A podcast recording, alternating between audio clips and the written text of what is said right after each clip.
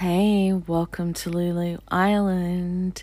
Here's a voicemail from Tim Araneta.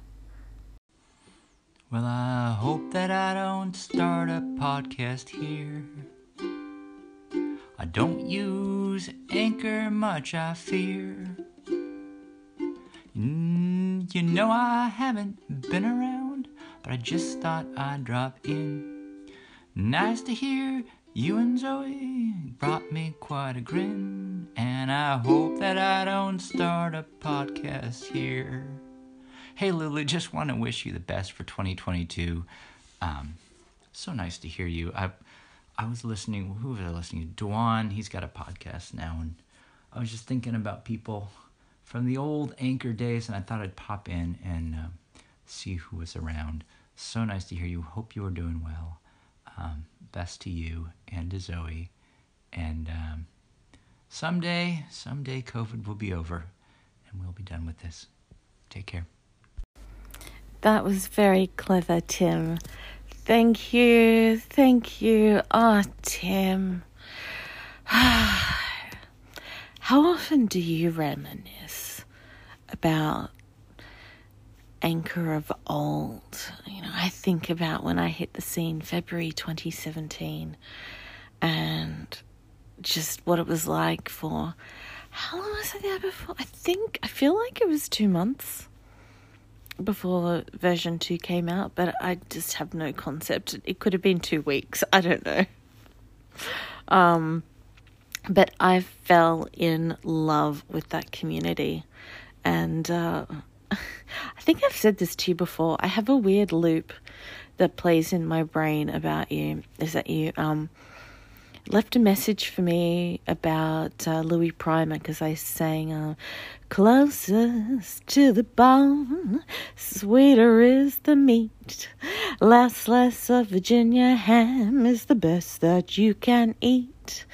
Don't talk about my baby, he's slender but he's sweet closest to the bone, sweeter is the meat.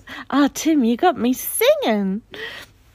Nice work with the. Uh, I hope that I don't fall in love with you. Uh, uh, yeah, um, Filking. Um, that that's what my friend says it's called. Anyway, going back to the story about Louis Prima. Yeah, you left me a message saying, "Oh, there's uh, something about Louis Prima," and um, and I just, I don't know, I was talking to a lot of people and I was just like, he seems nice, but like, who is this guy? This just seemed so, it was so random, but you're like, I, I just didn't know how to take it. And I really felt like it was a missed opportunity for me to connect with you more at a time when I was, you know, connecting with other people on the platform as, as well. And the funny thing is that now, you know, you are like pretty much you and Todd. Um, I know, no, there's more of you. I'm sorry. It's just the people that I really remember from the very beginnings, beginnings. Um, so, um, yeah, I, it's, yeah, Tim, it's you, you know, like, and remember the time that, um, like I was, uh, like unhoused and, and I spoke to you and you said to me, "Look, I can't be your friend, but I could be I can be your fan." And that was just enough for us just laughing at myself thinking, "You narcissist." that was enough. Um, but it was it was just enough to lift me up a, a little bit um, from this like chasm I'd fallen into. Oh my goodness.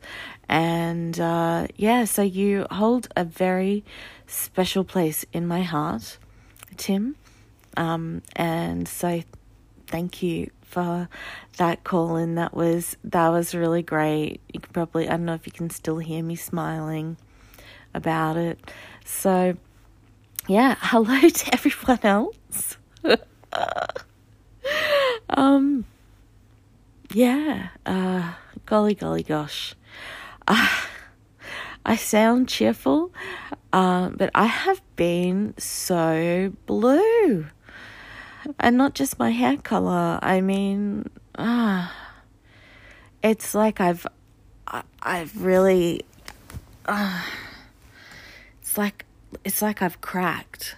You know, I there was this veneer of calm around around COVID and the world and everything and climate change and stuff. There was kind of and and more specifically, you know, COVID. Um, because it is like happening all around the world at once. It's like unique in that way. Um, and it's affecting everybody. Um, yeah. I had this, well, in Australia, you know, I was so privileged. And then in the state that I live in, Queensland, we were even more privileged still with low numbers of COVID. So uh, that they're on the rise right now. And which is ironic considering this whole shit about the tennis player dude and all of that scandal and the government's, you know, like you know, giving the people what they want on one hand in terms of, oh, you know, it's got to be the same for everybody, it's got to be fair. Can't have some fancy pants tennis player coming in and getting special treatment just because he's rich. You know, that's kind of a bit of an Australian cultural thing. Um, and so, uh, yeah, but on the other hand, they're just making all these fucking stupid policy decisions that are um, sending COVID cases skyrocketing.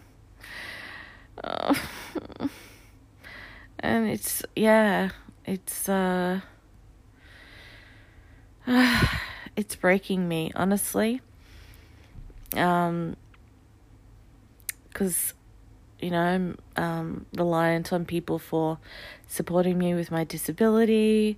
So, um, I guess lucky for me, I have private contracts with people um, rather than going through an agency where I imagine everyone's pretty short staffed and, you know, um, but one of my support staff sprained her ankle recently. Um, yeah. Oh, she does a lot of different work. I'm, you know, yeah, she's from the Philippines, and I'm like, oh, how can I give her some light? You should like just come and hang out with me, work or something, because she's such a sweetheart. She's been so good to me, and yeah, all the other work she does is cleaning and short order cooking at a Japanese restaurant.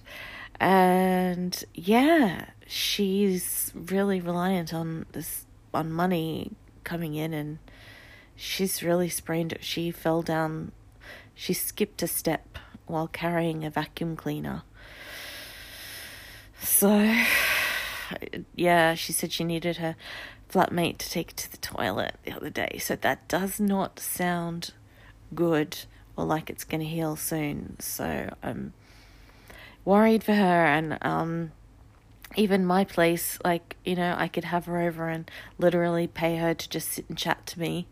Um as crazy as that sounds, but it is actually therapeutic and uh, making me be able to eat again and stuff, uh, which is good. Hooray!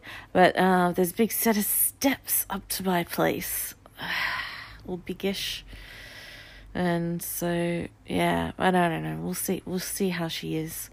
But um, I thought I could give her some of that work for a while. And my other support worker, Maya, said she doesn't mind. You know, just uh, picking up the slack and doing the cleaning. She's a real champion. Um, I've got her. I've had her a lot for January. Um, I've made incredible progress with eating and other stuff, and she's just helped take off some of the. I was at I was at breaking point with Zoe and her needing my attention because I cannot even when she's needy with me, which is most of the time, she needs me to be giving her 100% of my attention. Like if she notices my, you know, my mind drift off, she squawks at me. It's just so intense. Uh, so um Maya is um is um in uh bird bird talker in training. Uh she's doing very well Uh, she's been around other birds before and she loves birds, like in the wild. Um, she personally would never own a bird. I respect that. Um, yeah, so that's my life. I don't know. There's other things, but I feel like I've talked long enough. Yeah. So, uh, yeah, I'm getting over my existential crisis. Um, one colon at a time. Thanks for listening. Love you guys, and love again to you, Tim. Bye.